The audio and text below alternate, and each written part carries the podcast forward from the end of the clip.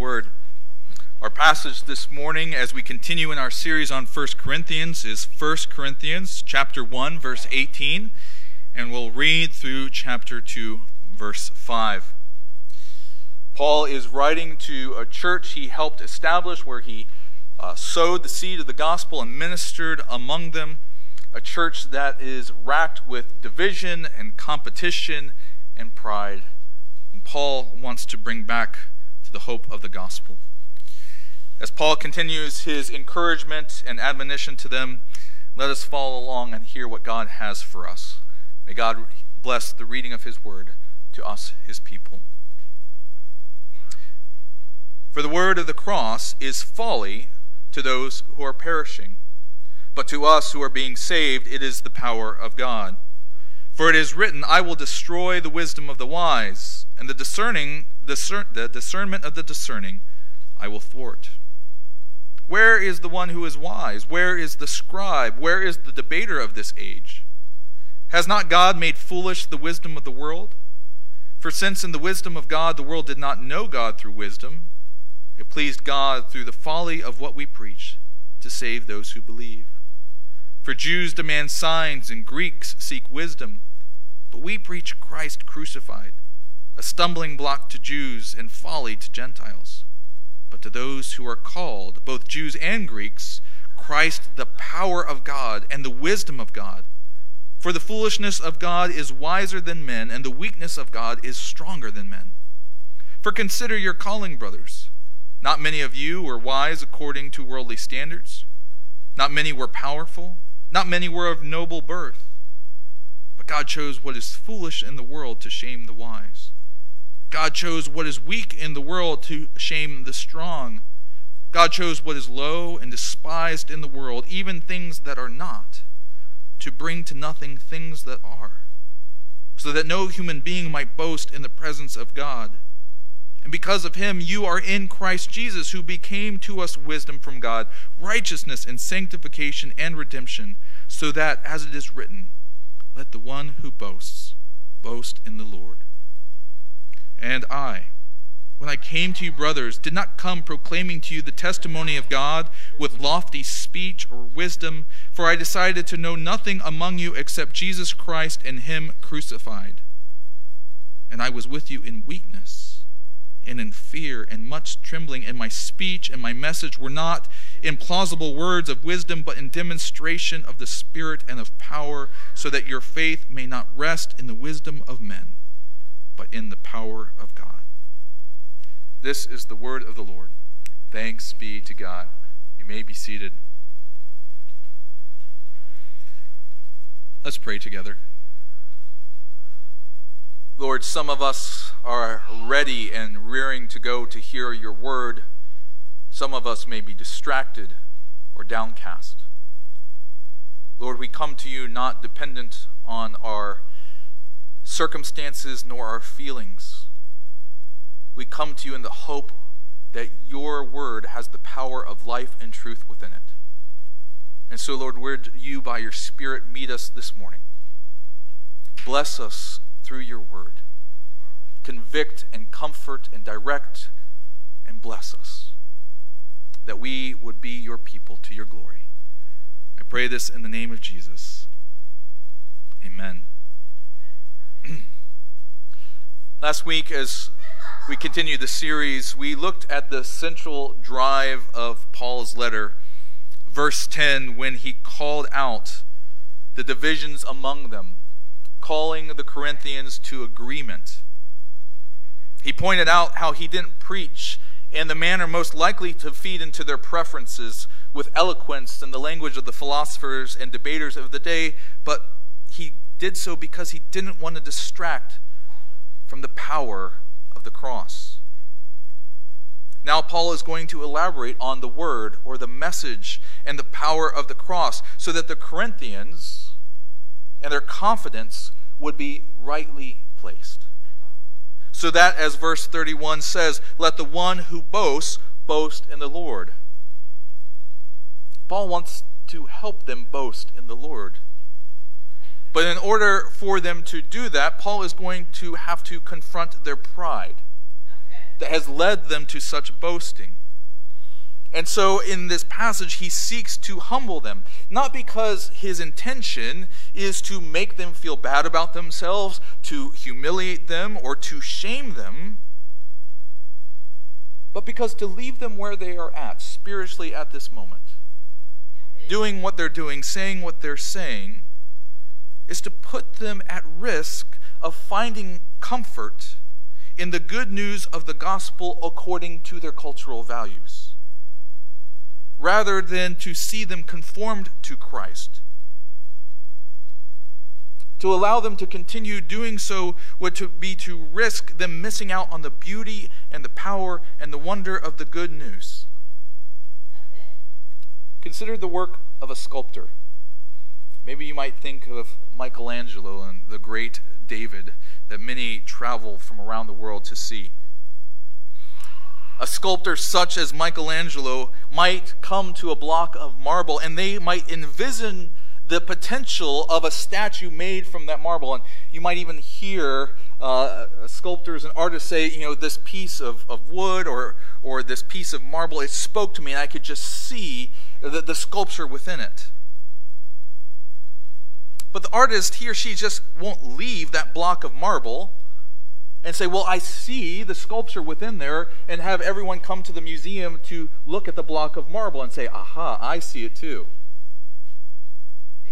No, nor will they simply say, Well, the, the sculpture inside is so uh, consistent with that block of marble that all I need to do is to just hammer it with the largest hammer I can, and the result will be the sculpture coming forth.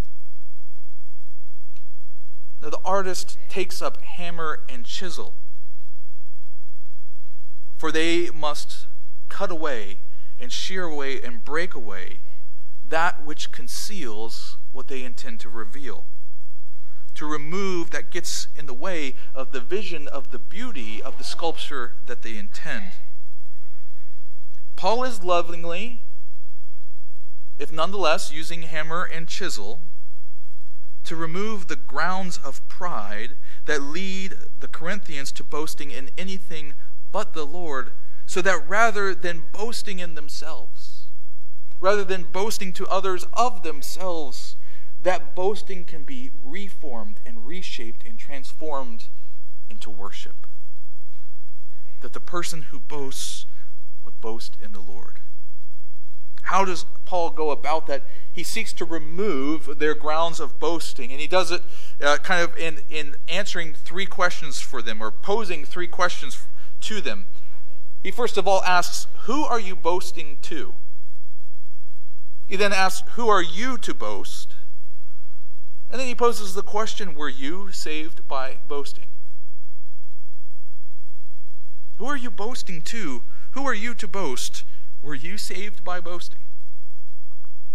This question, this first question, who are you boasting to, is implicit as Paul confronts the fact that the Corinthians are trying to appeal to the prevailing Jewish culture for those that are Jewish and the prevailing Gentile culture of those that are Gentiles as the audience for their boasting. You, you don't go to someone who, who doesn't like jazz music and, and boast to them uh, of how good you are at classical music if they don't value classical music. You go to boast to someone according to the values that they value, or else your boasting is empty. And Paul wants to say, are, are these the people, the Jews and the Gentiles? Are these categories of people the ones that you want to shape your sense of worth and value before? Is the admiration of the people according to their standards and expectations something you should be seeking? Consider the first verse of our passage, verse 18. For the word of the cross is folly to those who are perishing, but to us who are being saved, it is the power of God. First of all, he says, let's be honest. Apart from Christ, the Jews and the Greeks who you are seeking to impress are perishing.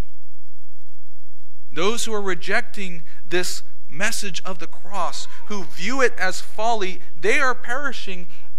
And you, who have seen this as the power and wisdom of God, you are being saved. Should your sense of worth and value and importance be according to those whose very lives, their very souls, are perishing?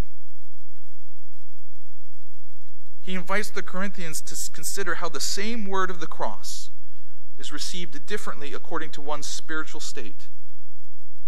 To the perishing Jew and Gentile, it is foolishness and weakness, but to those who are being saved, it is the power of God. Because God's sovereign plan is not to uphold human wisdom. God's plan is not to conform to man's standards to their expectations, but to blow them up, to surpass them, to tear them down, so that they would instead look to Him. Verse 19 says, I will destroy the wisdom of the wise, and the discernment of the discerning I will thwart. Is God against wisdom? Is God against signs or powers? No. But God is opposed to being judged by the standards of the wisdom of the world and the ways of the world as the demonstration that he is who he says he is, and that the message of the cross is indeed the hope of the gospel. Paul reminds them that the preaching of the gospel has not been according to the cultural expectations of the Jews or the Greeks. The Jews, he says, they demand signs.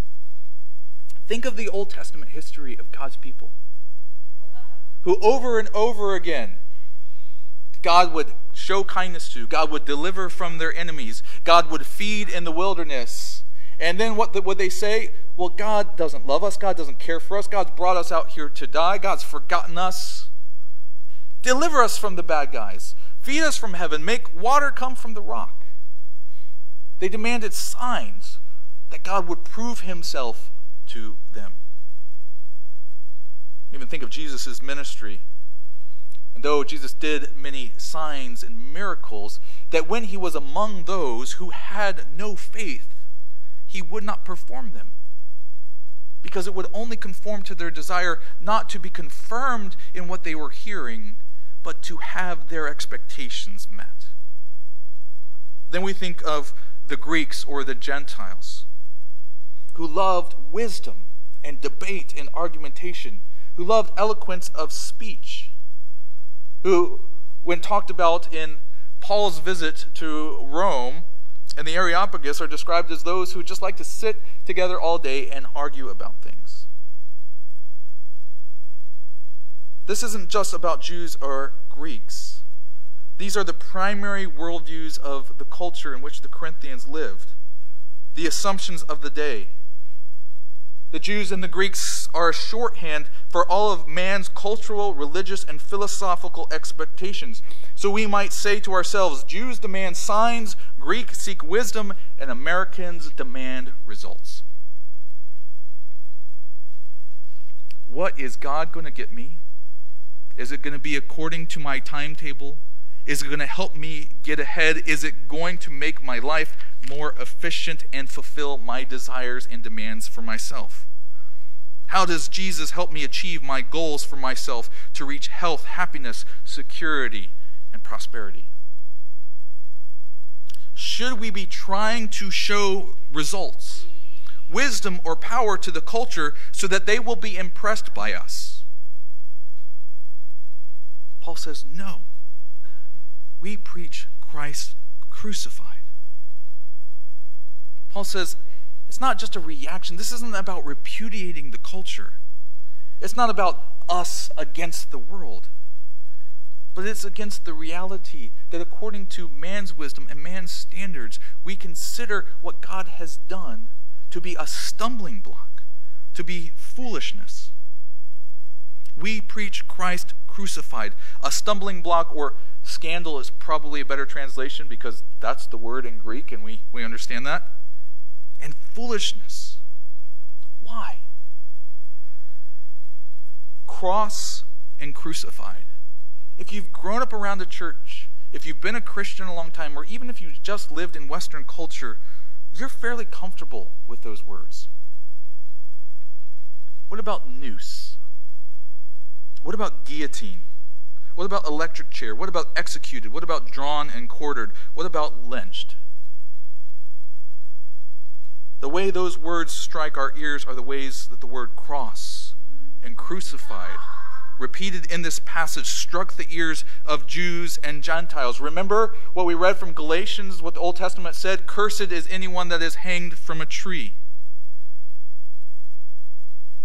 And for the Romans in Corinth, to crucify one was to make a public example of them, to publicly execute them in a manner reserved for slaves and rebels, as a warning to others who would dare cross the power of Rome. An excruciating, torturous death, where the body suffering pain was put on full public, nude, and humiliating display. The resurrection that is described about Jesus is unique in its nature and what it discusses. The resurrection of Jesus is unique, but the idea of God's coming to life from death was not a new thing. There were cycles of gods that would die and rise. There were gods who would go into great glorious battles against evil and fight and then die and then rise again to fight the evil. The idea of a God coming back to life was not fully new. But the idea of God dying the death of a slave willingly, that was scandalous. That was foolishness. That's not a God. That's a slave.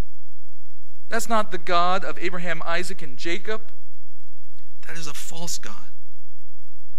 Why would we try to build ourselves up and boast to those who are perishing because to those that God has not called, the core of our gospel will be folly. And to boast per their standards is to affirm the means by which they couldn't in themselves recognize Christ. It asks, Where is the one who is wise? Where is the scribe? Where is the debater of the age? Has not God made foolish the wisdom of the world? For since in the wisdom of God the world did not know God through wisdom, Plato and Aristotle had conceptions of God, they had knowledge and presuppositions, but they did not know God. And the scribes of the Jews were among those who, despite Jesus' wisdom, who, despite Jesus' manifestation of power and signs in God, were the quickest to reject him and accuse him and seek to destroy him.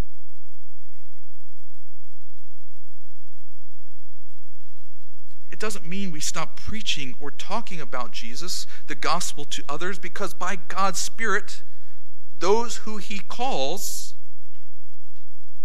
will respond. But to those who are called, both Jews and Greeks, Christ, the power of God and the wisdom of God, verse 24 tells us. The point is not that the Jews and Greeks are beyond the power of God to salvation but it is that they are beyond the power in and of themselves according to their expectations and what they value. They need God to work in them. We don't boast to them because why would we expect their approval? Because their assumptions, their grounds of belief is not what Jesus came to affirm, but Jesus rather came to show that what is foolish in the eyes of man is wiser than any wisdom that they have. That God would die for rebels and saints like us.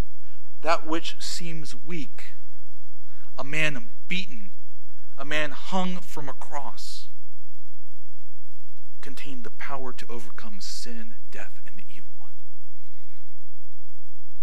Why do we look to, for the world's approval according to the world's standards when the world, according to those standards and expectations, did not receive Christ but put him to death and rejected him?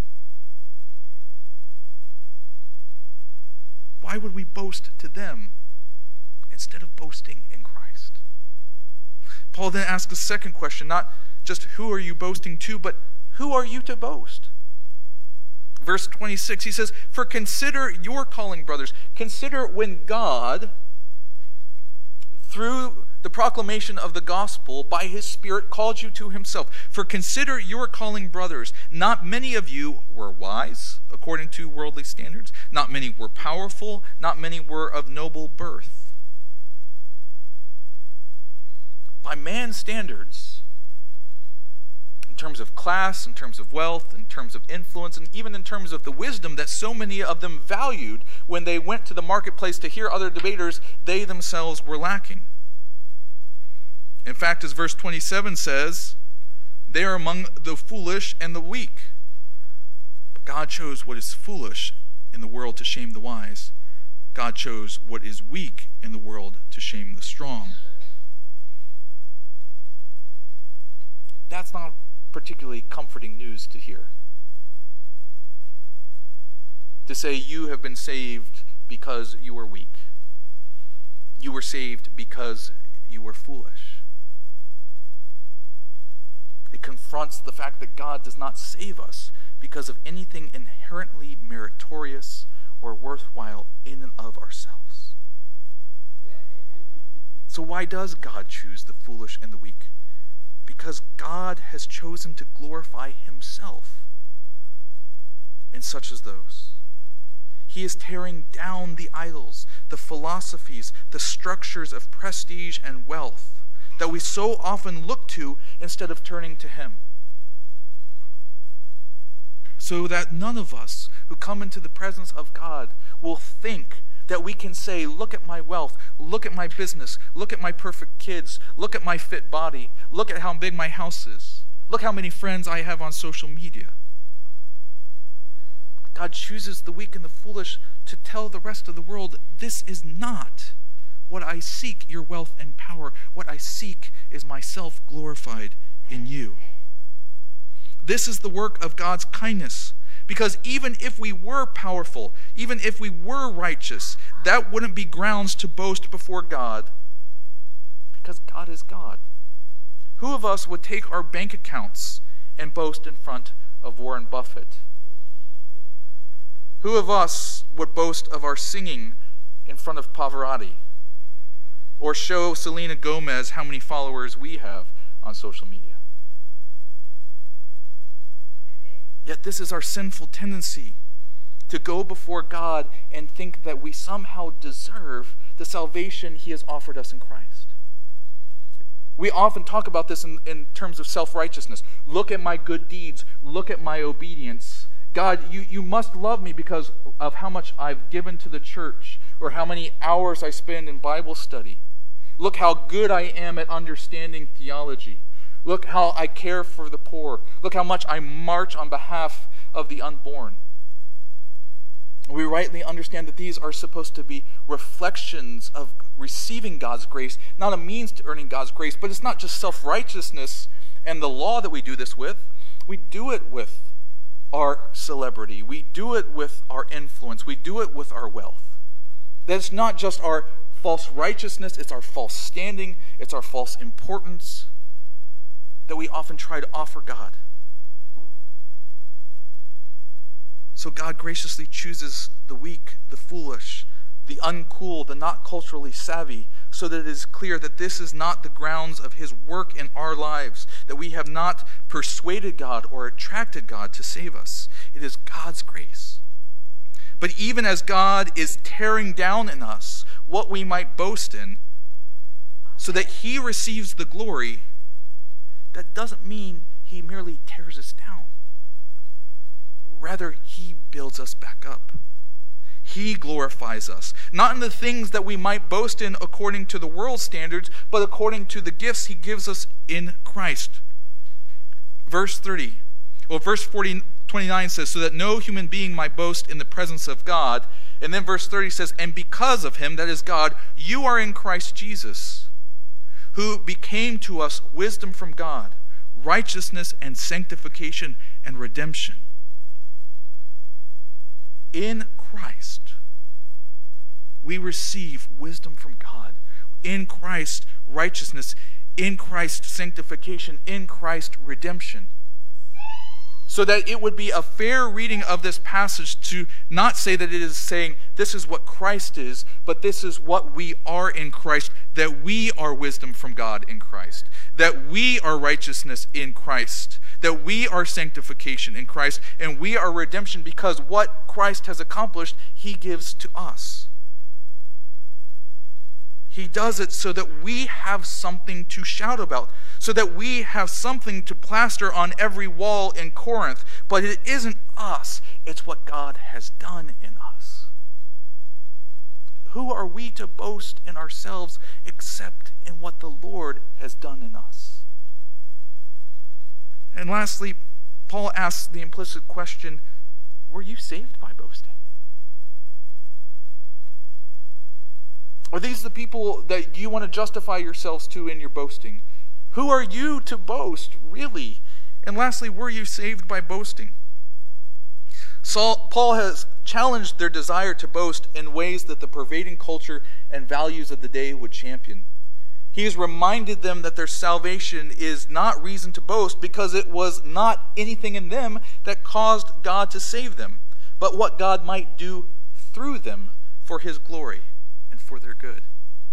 And now he reminds them of how they received that good news, that gospel, how Paul preached among them. Did God use displays of wisdom and powerful signs and miracles to bring them to saving knowledge? Paul says, When I came to you, brothers, it was not proclaiming to you the testimony of God with lofty speech or wisdom. For I decided to know nothing among you except Jesus and Him crucified and I was with you in weakness and in fear and much trembling, and my speech and my message were not in the plausible words of wisdom, but in demonstration of the Spirit and of power, so that your faith may not rest in the wisdom of men, but in the power of God.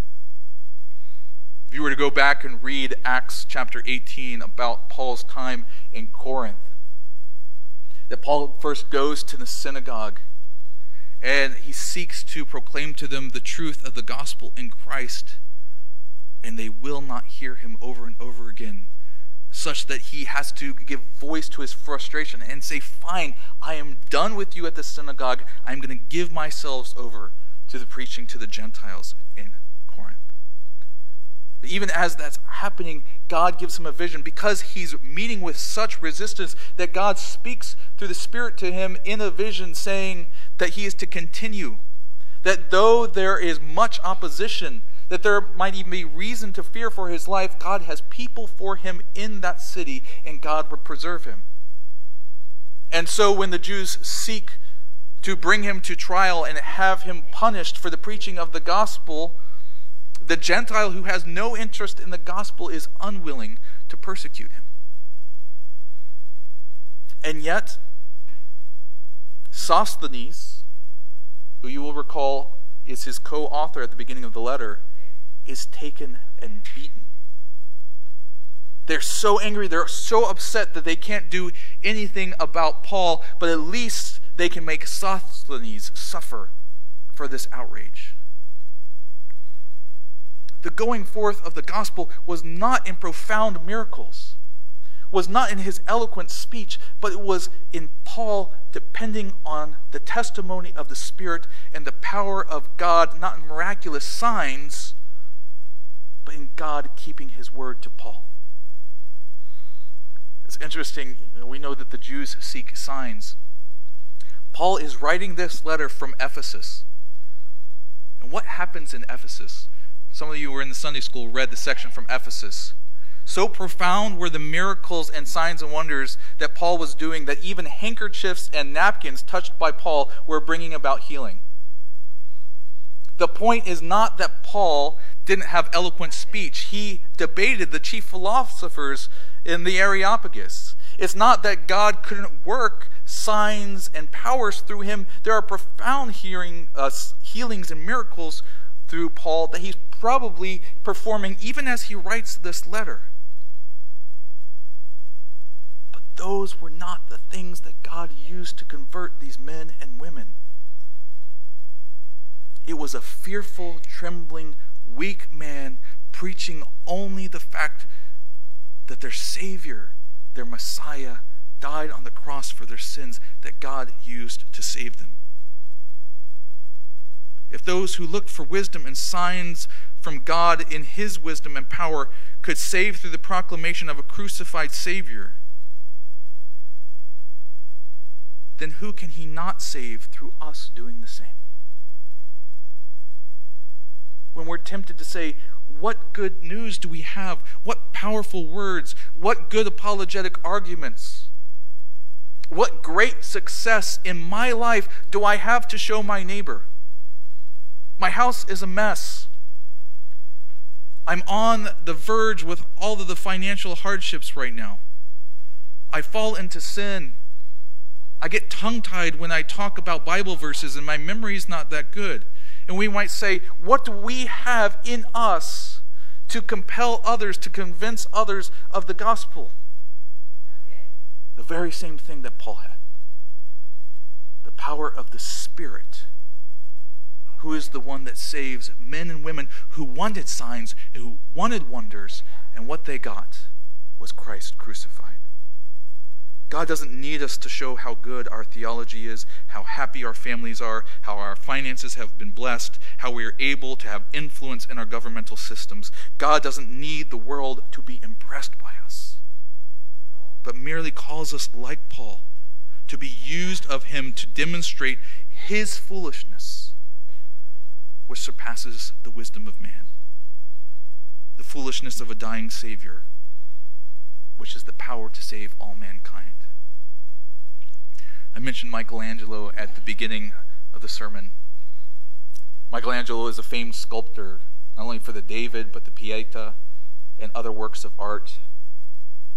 He was also an architect who built the tallest dome, designed the tallest dome that the world has seen, and there are other buildings that he helped build.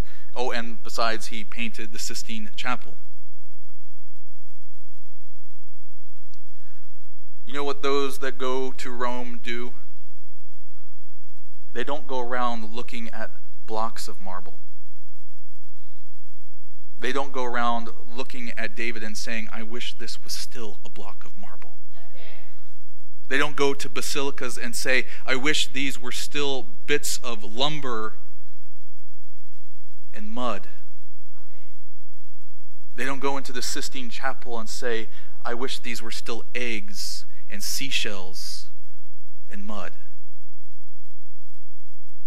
They go in and they say, Wow, Michelangelo was an artist. He was a genius. He was so skilled and gifted that he took the marble and made it into this. That he took the pigments and the paints and he gave us this. That his imagination was able to make things that the world had never seen in buildings. Brothers and sisters, if we don't go around delighting in blocks of marble and timber on the side of the road, then why would we want the world to delight in us? Instead of what God has made of us. And to those that want to boast, but having been exposed for having no reason to boast, are transformed into those who are able to worship. Brothers and sisters, let us that boast boast in the Lord, because though foolish and weak in the eyes of men, the foolishness of God is wiser, the weakness of God is stronger. Praise be to God. Heavenly Father, we come before you and pray, Lord, that we would not be so consumed with what we have or what we have done or what others think of us, but that we would reflect on what you have done, how you called us to yourselves, and expect that you are able to use us wherever our calling, where whatever capital we have, whatever skills we have or don't have, to proclaim that the power to save is not in us, but it's in the truth of Christ crucified for us. We pray these things in the name of Jesus, our Savior.